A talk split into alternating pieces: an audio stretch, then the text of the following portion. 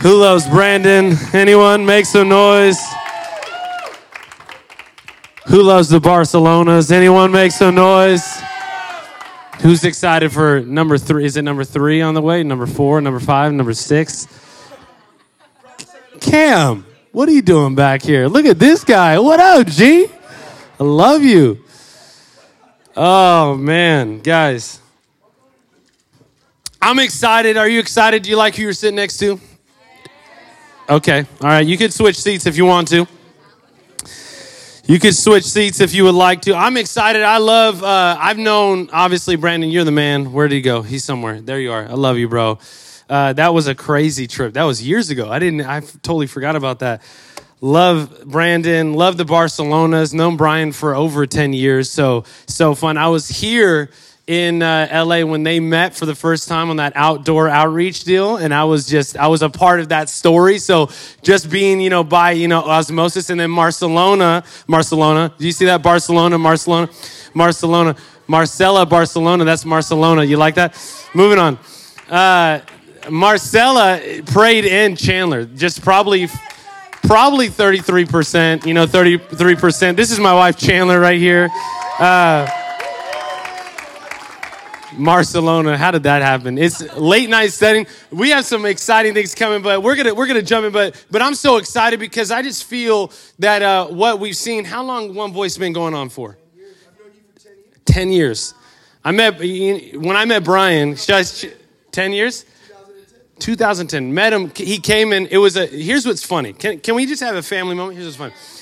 It was uh, he walked in. Uh, he was playing. Uh, he was leading worship. He just you had just got into Elk Grove like a few months ago, right? Yeah, and it started growing like crazy. He comes in, he's playing bass, and I feel like the Lord told me this guy has a has a sound not only for music but for a generation, right?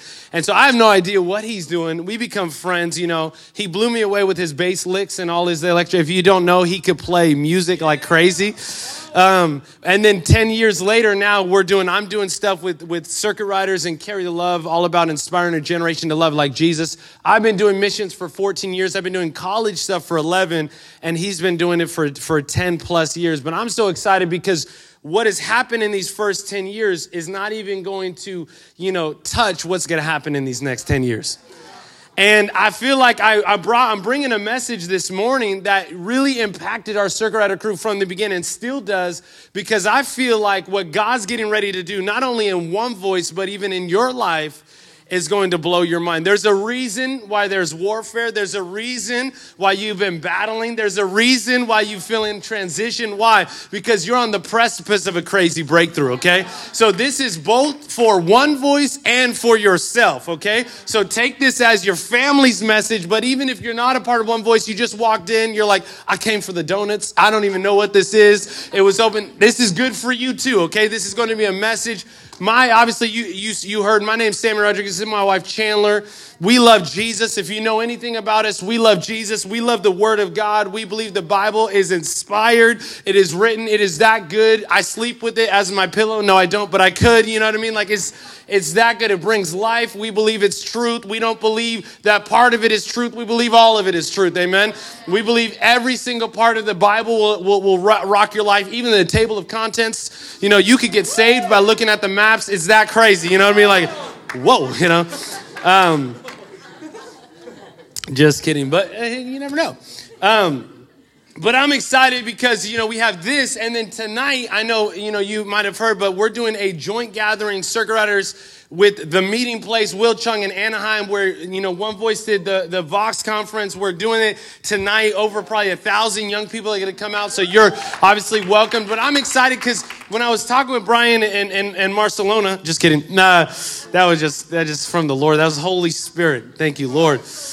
Um, as I was talking with them a few weeks ago when they were out with us, you know, Chandler and I love you guys, love this crew, but we felt like, man, we, we just want to get up there. We just want to get in the room. And Brian so graciously is like, hey, why don't you bring a word? And, and again, like I said, this word marked our circuit rider crew and, and is, will always mark our crew. And it's, it's really is the culture of faith. Everyone say culture of faith. But but the title of this, if you're taking notes, you know you need them to get into heaven. No, you don't. That's no bad joke. Moving on. Uh, it's the pioneering minority plus God. And I'm going to read to you a Bible verse out of actually the OT, the Old Testament. It's still good. You know what I mean? You don't have to get rid of that. And I'm going to read you a verse because here, here's what's crazy is that, you know, I'm always baffled that God doesn't need a lot of people to do his work. Right? Like right now, g- give me the numbers, Brian. It's about what? 20,000 high schools in America in America? 15,000 32,000 high schools in America. 32,000 and that's just high schools. That's just high And then middle schools, how many? About don't know. who knows? That's that's the next 10 years. But 32 32,000 high schools, right? And we get the statistics. Uh, My stats are 5,000, you know, colleges, you know, 2,500 are unreached, meaning there, there are no Christian ministries on 25 of them. Less than 5% are, go to an organized Christian group on high schools. What do they say the statistic is about? I, the only statistic that I could confidently say is for the amount of students to the amount of campus missionaries, it's 10,000 high school kids to one missionary. Dang. In the field in America. right now. 10,000 high school kids in one missionary, right? So, so again, right? We're at a place of desperation. Everyone say desperation. But, but that's not bad, right? In the same way on campuses, we, we'll break it down like this in LA, in this area, right? Less than half a percent, 1% goes to an organized Christian group on universities. And here's what's so crazy is that it's not a united 1%, it's a highly divisive and divided 1%, right? But but what's so crazy to me is that if you look at the way that Jesus changed the world is he chose men and he chose women that were called that changed the world. Look at him when he came. He chose 12 men, right? Just think about it. 12 men. One of them was a hater, right? Judas. We ain't, we ain't gonna talk about him, right? But 11 men are the reason we're standing here today. 11 men, right? And 120, there were men and women and children all involved, but they are the reason that we're here in this room today because of their obedience and their yes to God. So, in the same way, why I'm saying all this stuff is that a lot of times we get these statistics, right? And it's not that I disagree with statistics, but the reality is, is that I feel like, you know, that's not what I encounter. Probably similar to you, you know, when you go on a high school, it's not that, you know, high school students don't want God, they just don't want religion. They just don't want something fake. But when you walk onto a campus, right? When we walk onto a campus, everything changes. Why? Because you're bringing something real. I want, I want to read you th- this out. We just have finished six weeks of, um, of Carry the Love, just, just, you know, 14 teams. And in six weeks on high schools, 15,974 students gathered. 852 of them got saved. Come on, make some noise. 69 physical healings, right? How about let's talk about Europe? Because everyone's like, you know, America, yeah, but Europe is postmodern eh, all the way, right?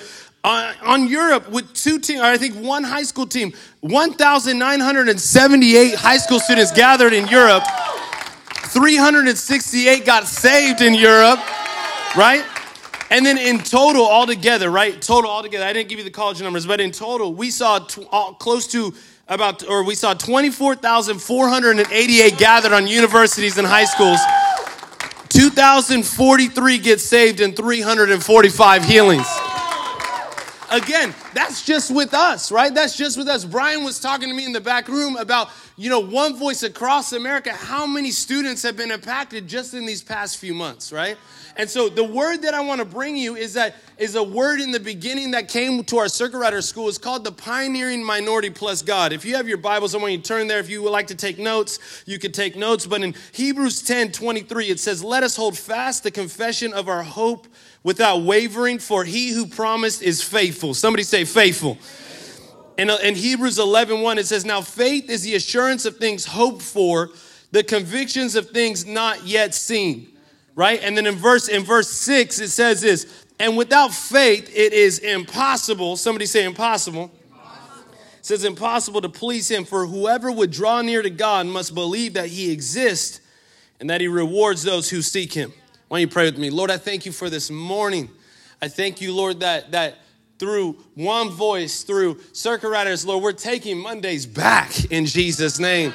We're rebranding Mondays, Lord, as a day. Not, not, we're not, we're not looking anxiously to Mondays. We're excited. Monday mornings are the best mornings. We look forward to it. And Lord, we thank you so much, even the way that the worship team was leading, that Brian was stirring us up. God, we thank you, Jesus, already. Lord, whatever we're at, Lord, wherever, whatever's going on, whether we're on a mountaintop or a valley low, we thank you. In Jesus' name. Amen. You know, when we talk about impossible, everyone say impossible. Because the reality is, is that, you know, in our life, you're either right now on a mountaintop or a valley low or somewhere in between, right? You might have walked in here, you know, cloud 99. You're like, best Valentine's Day I've ever had. We're dating. It's amazing. It's great, you know? You might have walked in here and you're like, the worst Valentine's Day I ever had. I'm single. I ain't ever getting married. Mother Teresa is my name, right? Whatever, you know, because when we, when you think about impossible, different ones of us have different impossible things, you know, and and and, and you know, and people might say, you know, it's impossible for the tide to turn on high schools and colleges. Well, they're wrong, and, and they'll know it in a second, you know.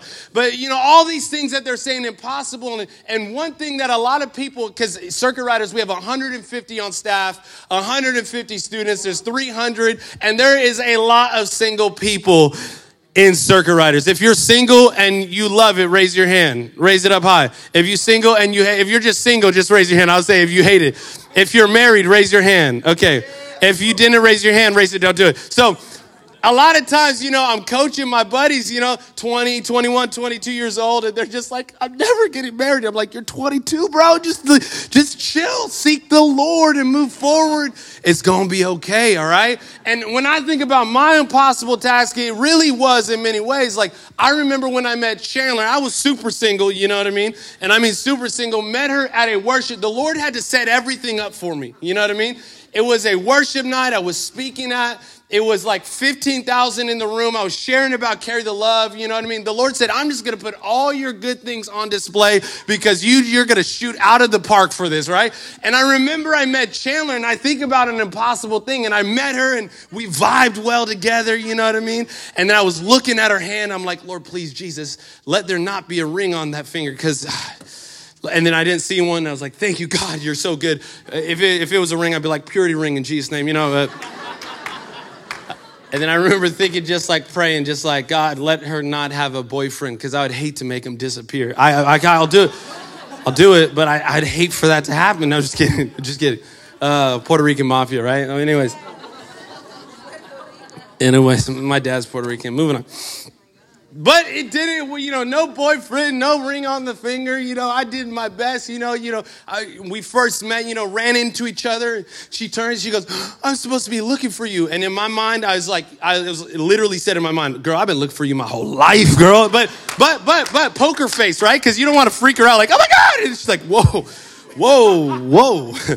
Singleness for a few more years, right? But again, we're having fun, but, but, when you think about, you know, sometimes impossible situations, it's so funny. Sometimes our impossible really is just inconvenient. I'm gonna say it again because you didn't catch it. Sometimes we we label something impossible, but really it's just inconvenient. I'm gonna say it again. I'll have to. Sometimes we label something as impossible, but it really is inconvenient, right? It's impossible, right? People will people will trumpet it. It's impossible for this to change. It's impossible for this. But really it's just inconvenient for you.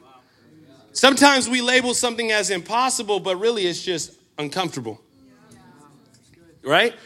Oh, this is impossible to change. It's impossible in my life to, to break this addiction. No, no, no. It's possible, but it's just going to be uncomfortable.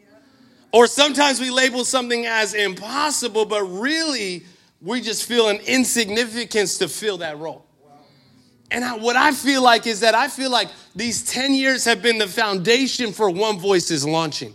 These 10 years, imagine what you, what, think about this, and as Brian does this, just for a second, just for a moment, Live, go back 10 years where you were 10 years ago. Just, just, don't, don't, don't, just do it quick. Don't, don't, don't go back and get depressed on me, right? 10 years ago, where were you? That's when all this started. Now, fast forward 10 years. Think, think about the, the prayers that God answered. Think about the prayers that God didn't answer in Jesus' name. Come on, somebody. Some of you single people are like, you thought you were going to marry him. You're like, please, God, give me him. Please, God. But the Lord said no. And then you look back, you're like, I dodged a bullet in Jesus' name. Thank you, God.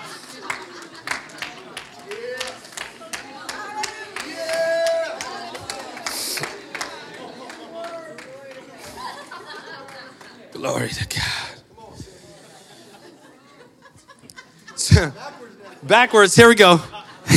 Back, hang on, hang on, hang on. I'm a true Laker fan. I'm gonna try not to, you know, show some skin. Hang on. I am very sad about Kobe. I know many of us are. I had to rock Kobe. Hang on. Church, same thing. Uh-oh, uh-oh. Okay. Oh, gee. Thank you, bro.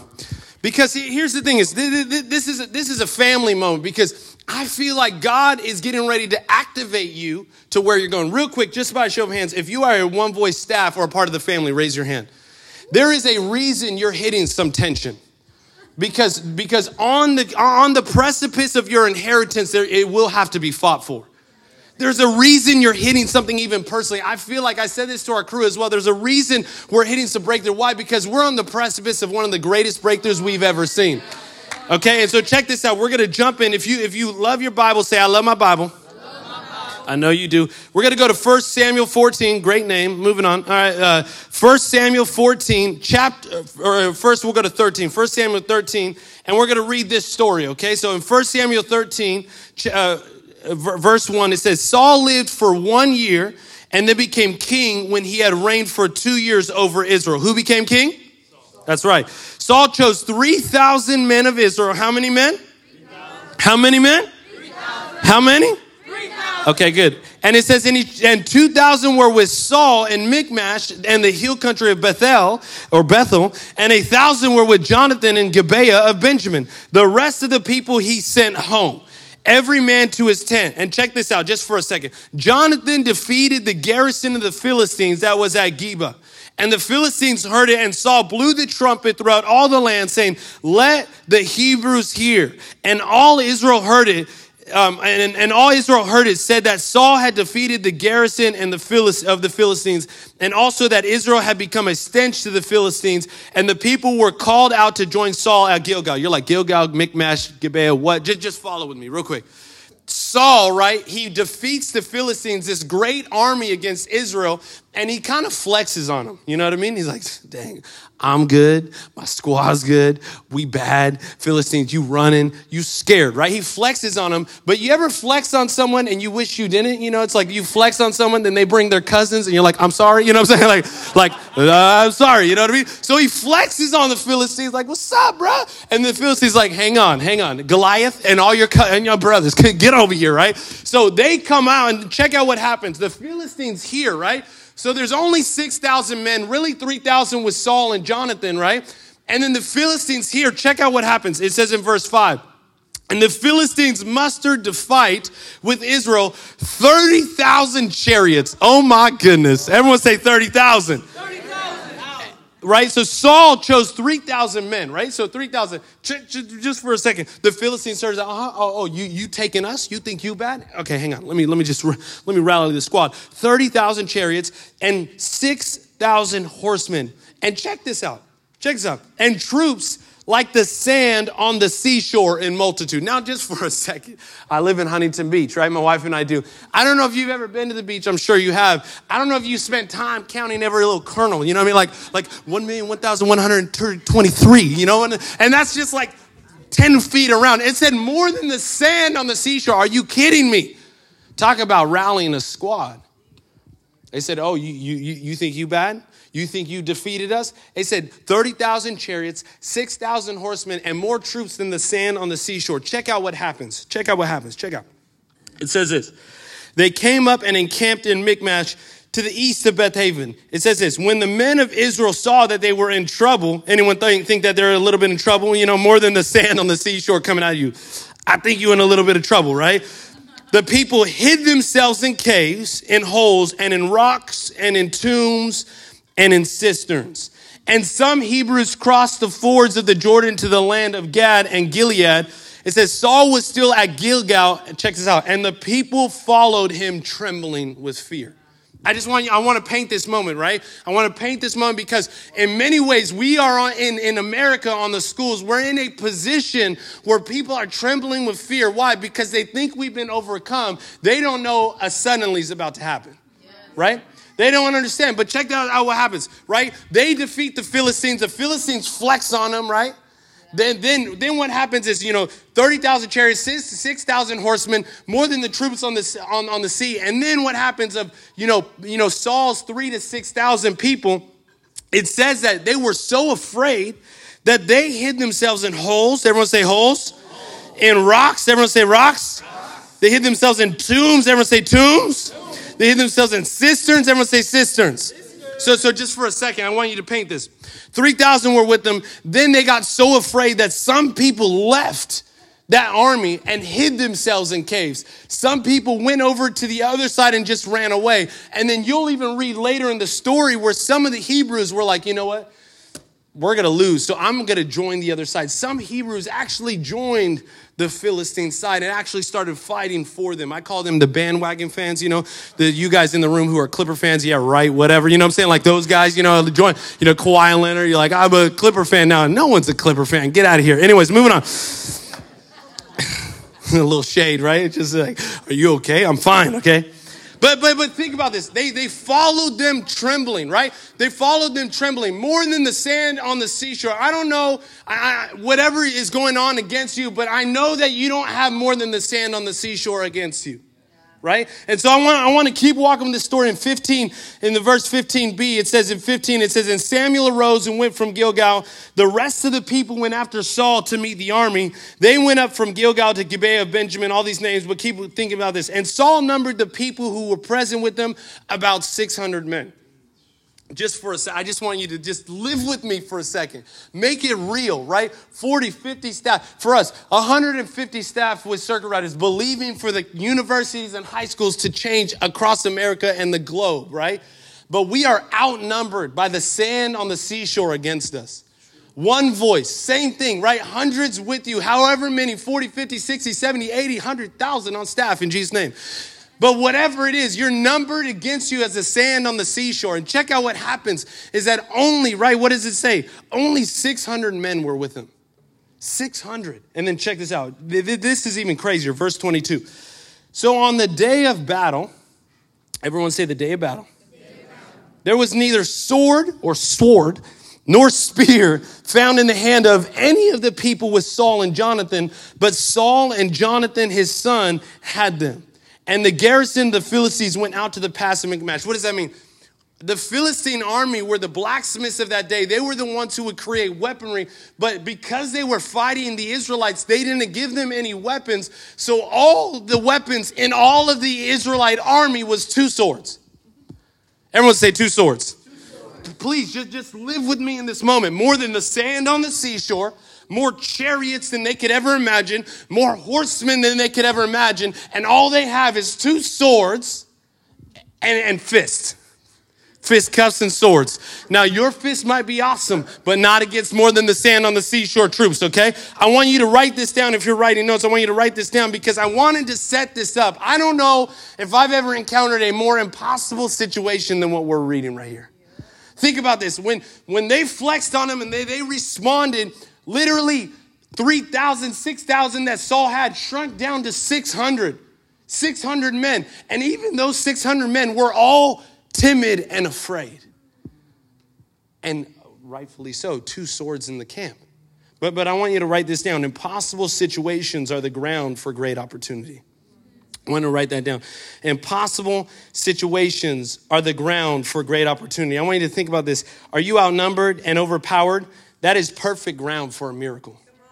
Are you outnumbered and overpowered? That is perfect ground for a miracle. If you look all through the word, if you look at every story in the word, look at even think about the story of Gideon, right? He had thousands of men and God whittled it down just to 300. Why? Because God was saying, when I give you the victory, I don't want you to take credit for that victory.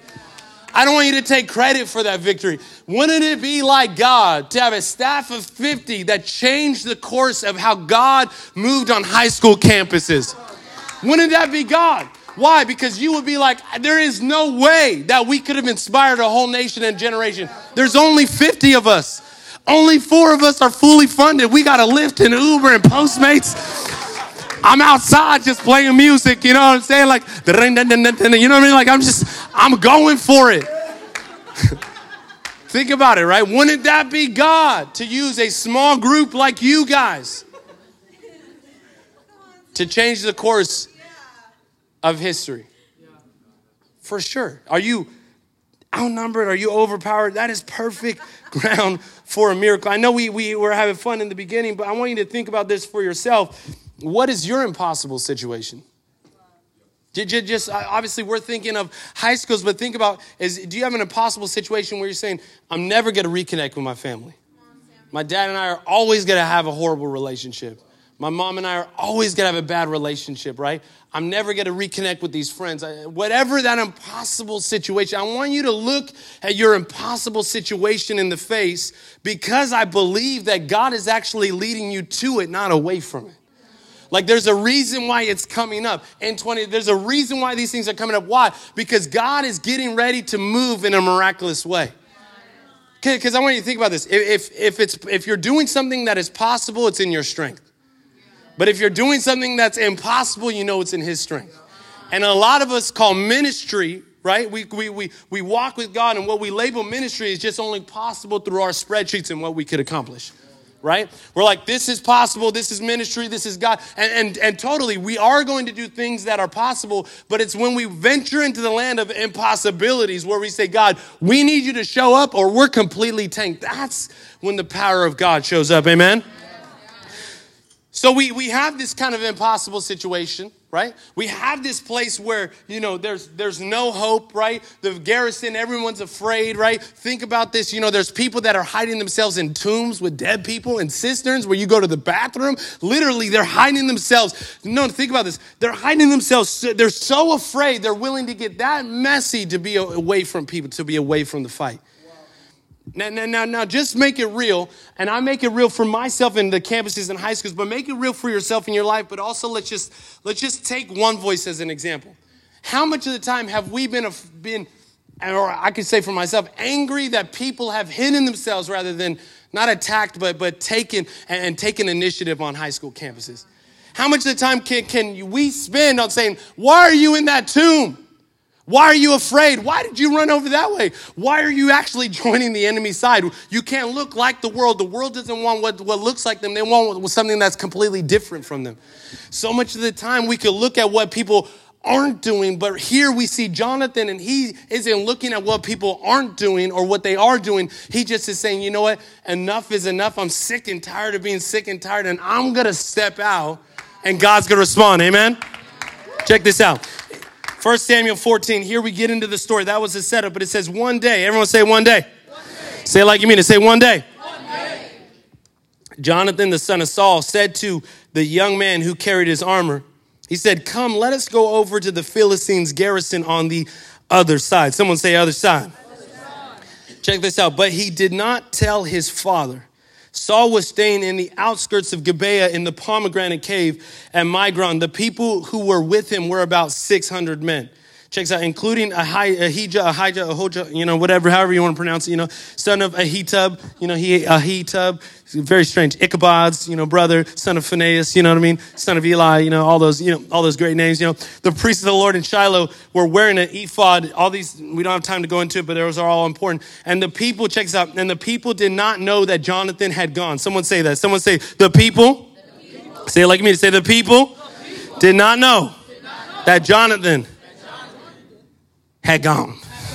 Check this out. Within the passes by which Jonathan sought to go over to the Philistines' garrison, there was a rocky crag on one side and a rocky crag on the other side. The name of one was Bozez. Everyone say Bozez. And the other one was Seneh. Everyone say Seneh. It says the one crag rose on the north in front of Michmash and the other on the south in front of Geba. I want you to, just for a second, there's a lot of information, but here, here's what's crazy. Jonathan, right? He talks to his armor bearer, right? So get on up here. Get on up here. Come here. Come here. Right? The squad's afraid in the pomegranate cave, you know, just shaking, trying to eat pomegranates, you know, getting the pomegranate juice all over the clothes. I'm like, dang, bro, I'm freaking pissed, man. I'm so mad. I'm so mad. Are you mad, bro? Of course, man. Let's let's just let's just let's just go and let's just see what God does. You, you down? Let's do it. Right? Okay, just sit right. That's exactly that's that's what the conversation was, right? So so Jonathan is armed, but here's just, can you sit right here just with me real quick? Here's what's crazy though, right? Jonathan didn't go, hey, uh, Saul, army, I'm gonna go save everyone's buns. Okay? And then just so you know, it was me and, and Armor Bear over here. We did it just so we could get the credit. What's so crazy about this is that Jonathan didn't care about the credit. No, no, no, follow with me because that's going. Jonathan didn't care about Saul and the army knowing what they did.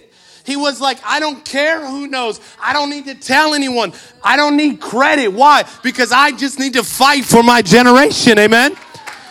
They were not afraid. They, they, they were like, I'm not going to tell everyone what I'm doing, and I'm not going to tell them what I'm not doing. We're just going to go and take action. Yeah.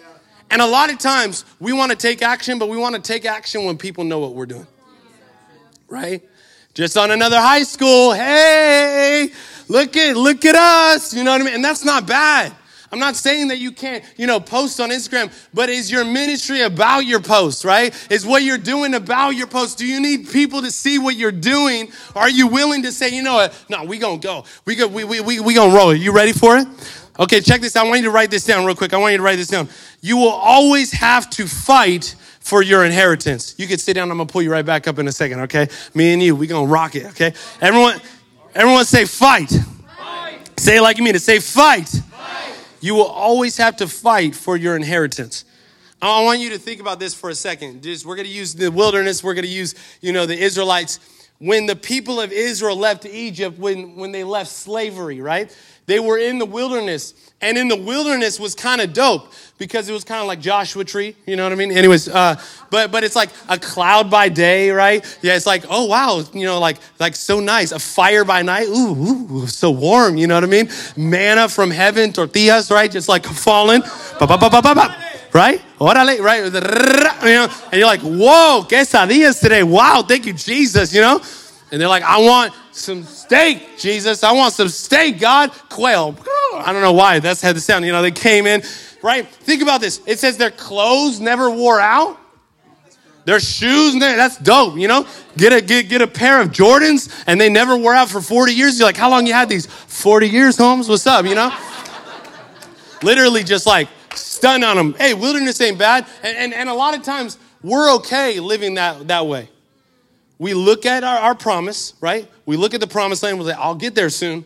I'll get there soon. But man, I'm, I'm, I'm provided for. Man, I, I'm not getting sunburnt in the day. I'm warm at night. There's a glory tent. The glory's falling. But here's what's so crazy. Here's what's so crazy. The moment they stepped foot across the Jordan onto their promise, right? Their clothes started wearing out, right? There was no food.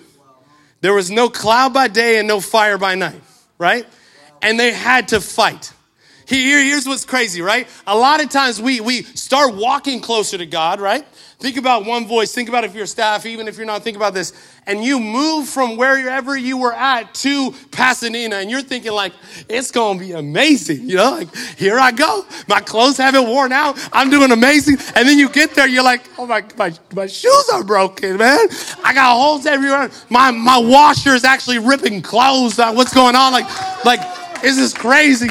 I've never had to do this. I don't even eat McDonald's and I've been eating McChickens for a month. You know what I mean? Like, what is going on, right? A lot of times we, and, and, and we'll take that, right? No, no, think about it. Well, where we take that as the Lord saying, I'm not actually calling you into that place. We take the fight as if the Lord's redirecting us. Right? We take the fight as if the Lord's redirecting us.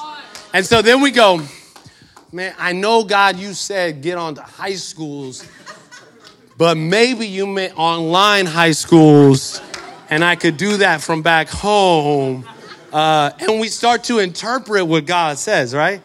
Man, God, I know you said you were going to give me my family, but maybe you meant the body of Christ. And, uh, and we start to interpret. Why? Because we don't want to fight, right?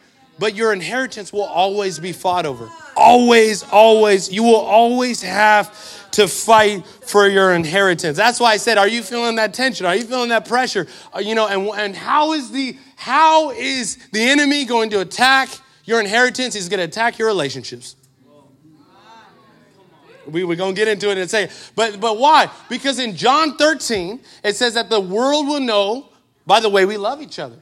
And so if the enemy could stop us from loving each other, right? How many of you ever heard this? You know, you're like, I, I, don't really go to church. Why? I just, the church has hurt me. You're like, welcome to the church. We're imperfect people, right? It's just so funny. It's like, like, of course, you know what? Are you a perfect person? No, it's really easy to love a perfect God, right? You never talk to him for a month and then you come back and you're saying, sorry, God, I haven't talked to you for a month. And he's like, it's okay, my beloved. You're like, oh, I love you. You know what I mean? But then try try and ignore your best friend. You know, you give you know you know you. Uh, I grew up with two older sisters, and so girls are savage in the way that they you know.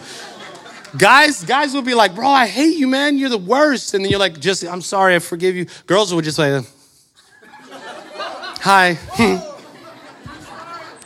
oh yeah, you had that coffee? Yeah, I went to there yeah two months ago. Bless you. You know, and you're like, whoa what just happened? You know what I mean? Like, oh my goodness, right? We're having fun, right? We're having fun. But why? Because the enemy is trying to attack our inheritance. Why is there so much warfare over our friendships? Why? Because it, it's linked to our inheritance. It's linked to our inheritance. I think a few things we need to ask ourselves is do and and I we have to ask ourselves and again I have to ask myself all this all the time. Do you want people to know what you do? Because if you want people to know what you do, ministry is probably not the best thing for you because you will be misunderstood. You're, you're, you're going to, you know. You're going to do something, you know, you say one thing from the front, 10 people in the room, there's always going to be that one person that's like, you could have said it different. You know what I mean? You're like, I just said that there's free donuts in the back. You could have said donuts are for free in the back. You're like, like, let me lay some hands on you in the name of Jesus. You know what I mean? Like, it's just, I'm just getting free over here. But, but, but here's, here's what's crazy, right? Here's what's crazy. Are you with me? If you're with me, say, I'm with you. Okay, so we come back up, right? So I'm like, I'm like, hey, armor bearer, let's roll, me and you. 24 7, doc. All right. So, so then we're like, let's go. So we dip over here, right? We roll over here. The army, they're all afraid there. But then where do we walk to? We walk to a place called Bozez and Seneh. And you're like, I don't know what that means. I don't know what it means. Let me explain what it means. Bozez means slippery, Seneh means sharp. We walked into a cliff where it was a slippery and sharp rocks that we were around. And why am I saying that? A lot of times you walk out in faith, you're like, we're gonna see our city saved. And you walk out and you encounter a barrier. You encounter a slippery and sharp rock. You encounter something standing in front of you, and this is our response. God didn't say that. if God if God said it, there wouldn't be obstacles. There would be a runway. There would be a runway, and I would just be able to dance into it. You know what I mean? Just just run or stunt or give them a little whoa, whatever it is. You know what I'm saying? Like like why is there slippery and sharp rocks? And we take, stay with, stay with me, stay with me. We take the slippery and sharp and we take that as the Lord saying, no, no, you know, if God is giving you a word, it's going to be obstacle free. Here's what's so crazy. Jonathan's armor bearer, we're like, it's time to rescue our people. We're going to move forward. And they didn't allow another hindrance to hinder their faith. I'm going to say it again. They walked out and there was a hindrance, but they didn't let that hindrance hinder their faith. In the same way, right? What are we believing? We're believing for those 32,000 uh, high schools, right? However many there are as they add hundreds and thousands every year. We're believing that every single high school, come on, no high school left behind in Jesus' name, amen? Go ahead and sit down. Thank you. Man of God, I'm pulling him up because he's about to get married in Jesus' name. Thank you, God. So check this out. Check this out. Right, slippery and sharp rock. If you if you're enjoying this, say I enjoy this. Okay, good, good. Because we could change it up. No, we won't. It's okay. You're stuck with me for a few more minutes. Okay, Jonathan said to the young man who carried his armor bearer. So, so, so Andy, right? So, and just stay there. But he's carrying the armor bearer, and, and, and Jonathan goes, "Come, let us go over to the garrison of these uncircumcised." We won't talk about that. Ask Barcelona about that later. Um, it may, What's that? Uh, okay, moving on.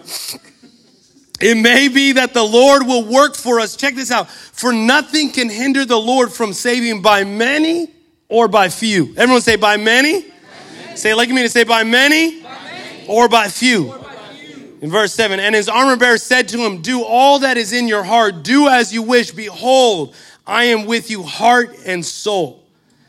Then Jonathan said, Behold, we will cross over to the men and we will show ourselves to them. If they say to us, Wait until we come to you, then we will not go up to them. But if they say to us, Come up to us, then we will go up, for the Lord has given them into our hand, and this shall be a sign to us. Man, Jonathan is crazy. Reminds me of, of, Barcelona, right? He's like, okay, here's what we're gonna do. We're gonna show up on a campus, and if there are people there, we're gonna go in. You know what I mean? You're like, uh, it's a high school campus, Barcelona. What do you think? Every campus, what's he saying? He's saying every campus, no campus is going to be left behind, right? So come on up here, come on up here, right? So what, what happens is he goes, hey, listen, I got this crazy dream. There's a garrison up there, and guess what we're gonna do is we're gonna tackle them and we're gonna take them out. Here's what's really important. When someone shares an act of faith and a gift of faith, it's very important what that person says back, right? He could have been like, you know what? Do you think that's a good idea? Probably not. You got one sword, and I only got a shield.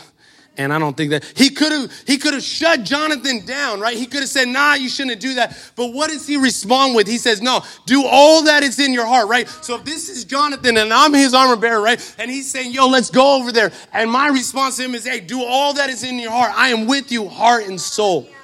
Some of you guys in this room have had this moment where you've shared a scary dream of faith and you've been wet blanketed right? You've been like i just i just feel like you know god's giving me a call to be an evangelist. God's giving me a call you know to preach the gospel. God's giving me a call to a nation in south america. And someone's been like well, have you ever even traveled outside of california? Like dang. And what's happened is someone's wet blanketed you, and what God's saying is wanting to give everyone in this room this morning permission to dream and do their dreams. What's so crazy is that Jonathan carried faith, but it was the armor bearer that activated it, right? Why? Because Jonathan said, let's go to the other side. But the armor bearer could have said, nah, let's do that another time. But he said, no, I'm with you heart and soul. If we got to go up there and die together, let's die together. If we got to live together, let's live together. We're doing this. Go ahead and sit down. Thank you, bro. Thank you. I want you to write this down. I want you to think about this. The pioneering minority plus God in the story, they were in total unity through a mutually shared vision, total trust, total support of each other, relying totally on God. I'm gonna say it again. You don't have to write it down if you want to. If your hands are fast, you can. But the pioneering minority plus God in the story were in total unity through a mutually shared vision, total trust, total support of each other, relying totally on God. Someone give me an amen. amen. You've heard this before, but God isn't focused on our ability, but our availability. I want you to think about this just for a second. The safest place isn't where there isn't any battle, but the safest place is in the will of God. Right? What's so crazy is that Jonathan was actually called into battle. And the safest place, it says in the book of Samuel, 1st and 2nd Samuel, it says, when the kings go out to battle, David stayed home. And right after that was when he saw Bathsheba, slept with her, killed her husband. Why? Because he wasn't in the will of God. He wasn't in battle.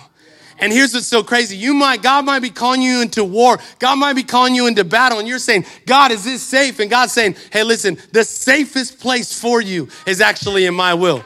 You know, it's so crazy, right? This whole coronavirus, you know, no, no, you know, like, and I know it's real, but I've been reading articles about healing miraculous outbreaks in the midst of what's happening right now. It does, we don't question what's happening, but the enemy always wants to use a fear tactic against us. And as people, as believers, we're saying, listen, we're going to take the right precautions. You better wash your hands in Jesus' name. Don't cough on me in Jesus' name. You know what I mean? But at the same time, what are we doing? We're not going to let one virus stop us. We got a kingdom that we're a part of in Jesus' name. Amen. We're going to keep reading if the band could come up.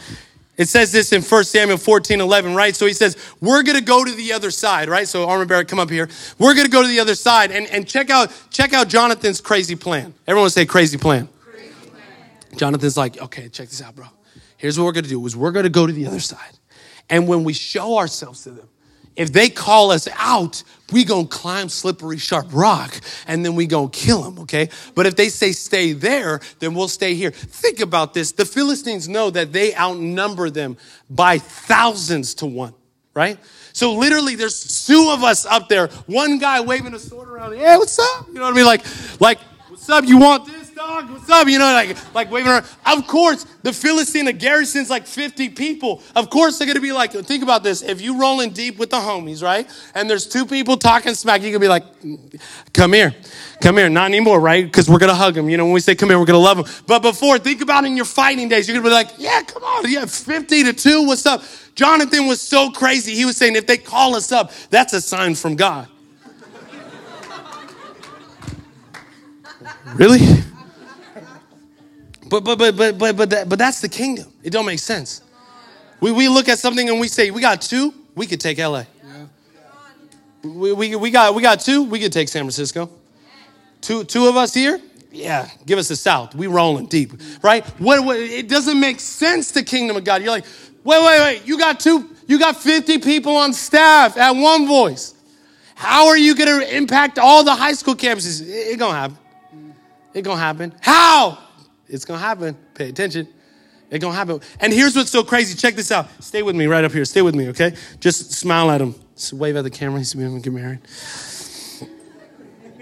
It says, so both of them showed themselves to the garrison of the Philistines. And the Philistines said, look, Hebrews are coming out of the holes where they have hidden themselves. And the men of the garrison hailed. They insulted Jonathan and his armor bearer and said, come up to us and we will show you a thing. And Jonathan said to his armor bearer, he goes, come up after me for the Lord has given them into the hand of Israel. Someone say, come on, Jesus. It says, Then Jonathan climbed up on his hands and feet, and his armor bearer after him. And they fell before Jonathan, and his armor bearer killed them after him. Talk about a movie that needs to be made. This is crazy. And that first strike, which Jonathan and his armor bearer made, killed about 20 men. Everyone say 20 men. 20 men. Within, as it were, half a furrow's length and an acre of land, half a mile. And there was, check this out, there was a panic in the camp in the field and among all the people. The garrison and even the raiders trembled. The earth quaked and it became a very great panic. I want you to write this down. Our acts of obedience results in great moves of God. Our acts of obedience result in great moves of God. Here's what's crazy. They called us up and what did they say? It said they climbed up on their hands and feet hands and feet, gritty, hard work. And sometimes we have a crazy dream over our life, but we don't want to do the hard work. We don't want to pay the price. We don't want to drive those two hours to that high school. We don't want to make those phone calls. We don't want to send those messages. We don't want to jump on those spreadsheets because when we thought ministry, we thought it was going to be more of a stage, and God's actually giving us a towel.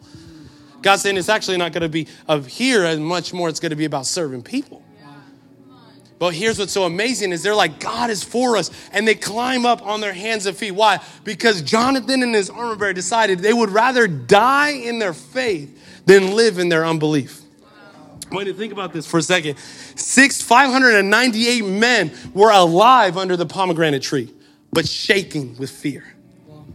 Jonathan, his armor bearer, said, You know what?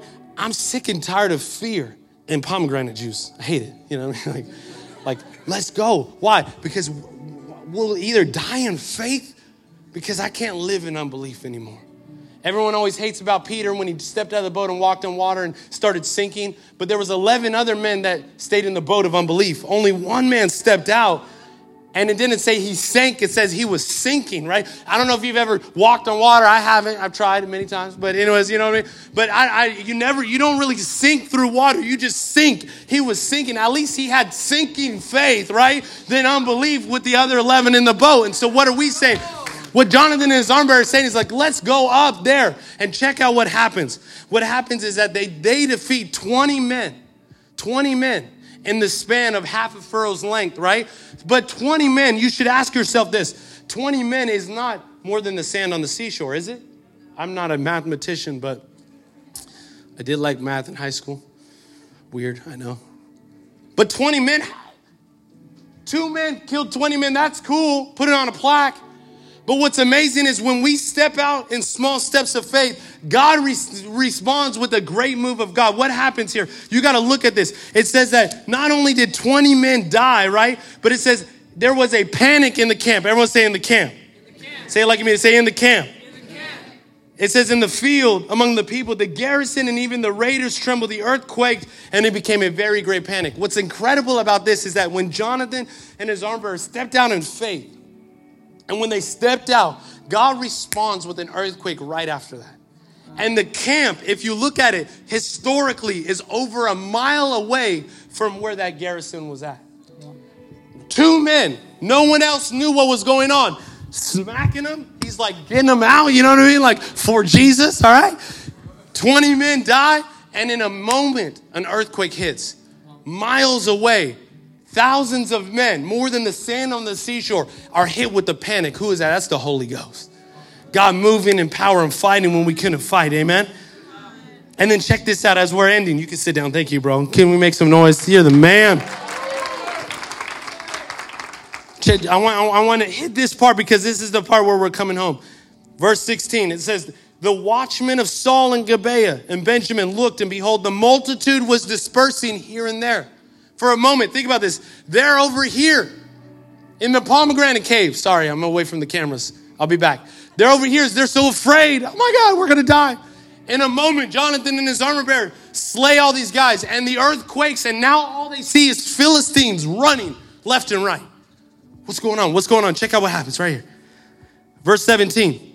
Then Saul said to the people who were with him, Count and see who has gone from us. And when they had counted, behold, Jonathan and his armor bearer were not there. So Saul said to Ahijah, Bring the ark of God here verse 19 now when saul was talking to the priest the tumult in the camp of the philistines it increased more and more everyone say more and more, say it like me to say more and more. more and more so saul said to the priest withdraw your hand verse 20 then saul and all the people who were with him rallied and went into battle and behold every philistine sword was against his fellow someone say come on jesus and there was a great, very great confusion. Check this out. This is where I want you to pay attention. Now, the Hebrews who had been with the Philistines before that time, the bandwagon fans, right? The Clipper fans, right? Just kidding. If you're a Clipper fan, I love you. The Hebrews who had been with the Philistines before that time, who had gone up to them into the camp, even they also turned to be with the Israelites who were with Saul and Jonathan. Check this out. And likewise, when all the men of Israel who had hidden themselves in the hill country of Ephraim heard that the Philistines were fleeing, they too followed hard after them in battle. So the Lord saved Israel that day, and the battle passed beyond Bethaven. Check this out. Last point impossible situations are a setup for God to get all the glory. Impossible situations are a setup for God to get all the glory. Here's what's so amazing about this story Jonathan could have yelled at Saul and the army, he could have yelled at the people who joined the Philistine side, or he could have yelled at the people who were in tombs and cisterns and hidden themselves. But what did Jonathan do? He was obedient to what God asked him to do. And 20 men, that's not that much. It's not that much but they were obedient to step out in faith. And when that happened, God responded with a great move with a great move. And guess what? Instead of having to focus on why all these other Christians aren't doing their work, they focused on the mission. And when God moved, all the other Christians started seeing, oh my goodness, God is moving. And they started rallying, and a great victory happened on that day. Someone give me a shout and give me an amen.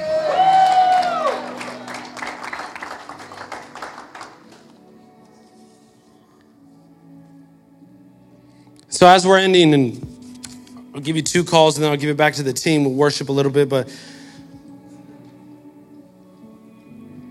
I want to do some takeaways on this teamwork. Why am I saying this? Because I'm saying this is that what is that?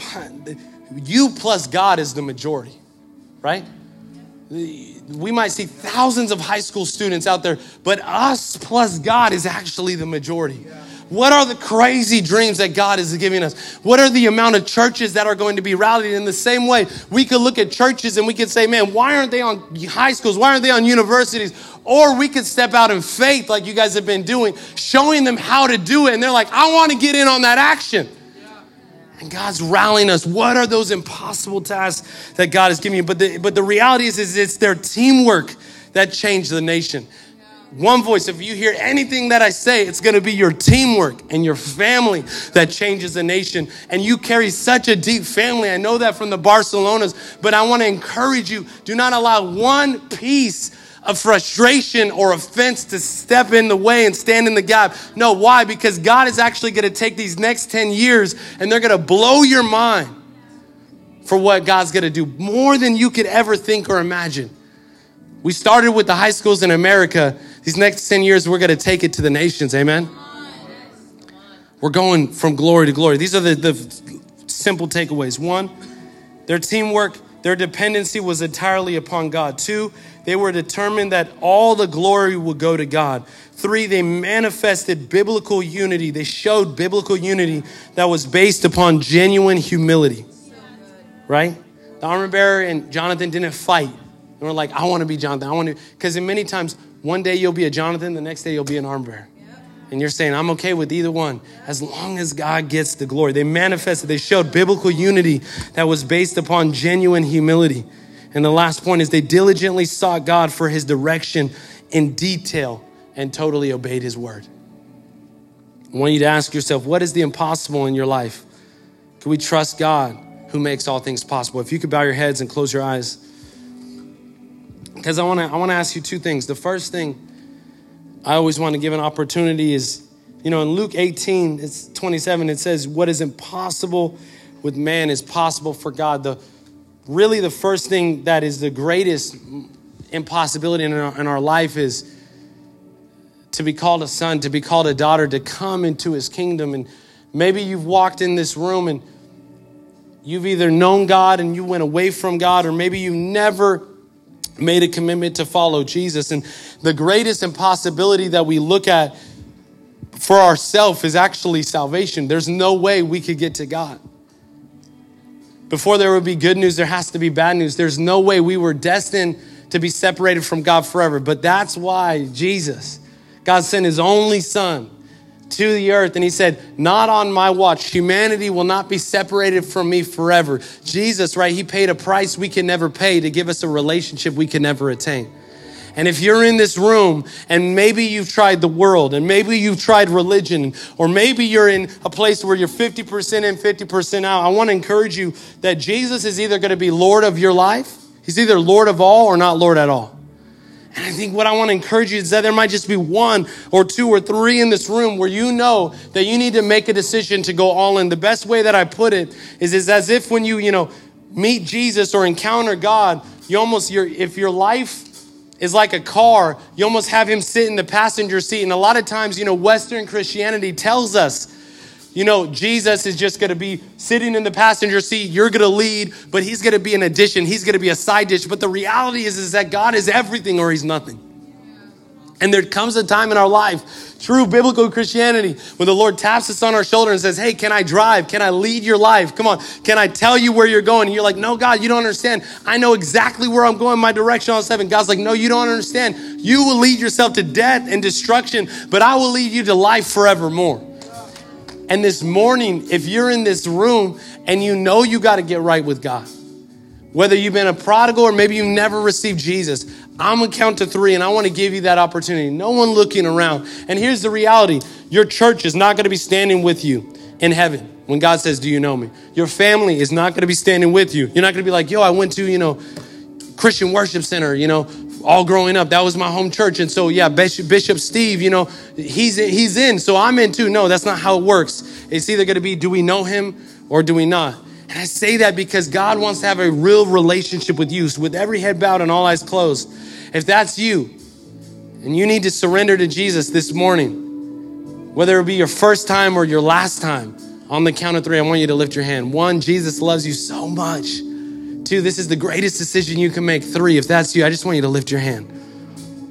Amen. Amen. Amen. Amen. Come on. Yes. Can we make some noise? Can we just say, we, uh, come on, we can do better than that. We can do better. Why don't we all stand real quick? We're going to pray together and then I'm going to make one call and then I'll, one last call. Just pray this with me. Just say this. Say, Jesus. Jesus. Say, Jesus. Jesus. I thank you that you came. Come on, say it like you mean it. Say that you came. That you died on a cross. That you rose from the grave. And that you did that for me. I confess I'm a sinner. And that I need a Savior. So this morning, Jesus, I declare that you are Lord and Savior of my life. Whether this be my first time or my last time. I give you my yes. Why don't you open up your hands in a place of receiving and say this? Say, Holy Spirit, come and fill me up. I'm going to pray for you one second. Lord, I thank you so much for this room. And I thank you for every person that responded with that yes. And we just pray that you fill every single one of us up specifically for those people that gave you their yes. And we thank you so much. We thank you so much. The last call is going to be more of a corporate call, and we're going to go into worship in a second. But I just feel like there's some impossible things that are standing in front of some of you guys, probably in front of a lot of us. But I feel like God is getting ready to turn the fire up. He's getting ready to turn it up for you. Specifically, I feel like for the One Voice staff, I feel like God is turning the fire up. Why? Because you are on the precipice of the greatest breakthrough you've seen. And I feel like what God's doing is He's inviting you into these impossible situations. And there's some of us that we've run from it or we switched it, but God's saying, No, I actually want to bring that breakthrough and that courage, right? Encouragement is to put courage within people. And I hope this morning that I put courage inside of you by saying, Guess what? Whatever high school, whatever college, whatever family member, whatever is going on, God wants to put courage in you to believe for the impossible. So if there are impossible things that have come up as, as, as, as I've been sharing, and you're saying, Not today, Satan, I'm stepping forward and taking my inheritance inheritance. In the same way Brian had us come up for worship, I want you to get out of your row. I want you to come to the front because there's going to be an inheritance and an invitation to tackle the impossible. Come on up, come on up, come on up, come on up.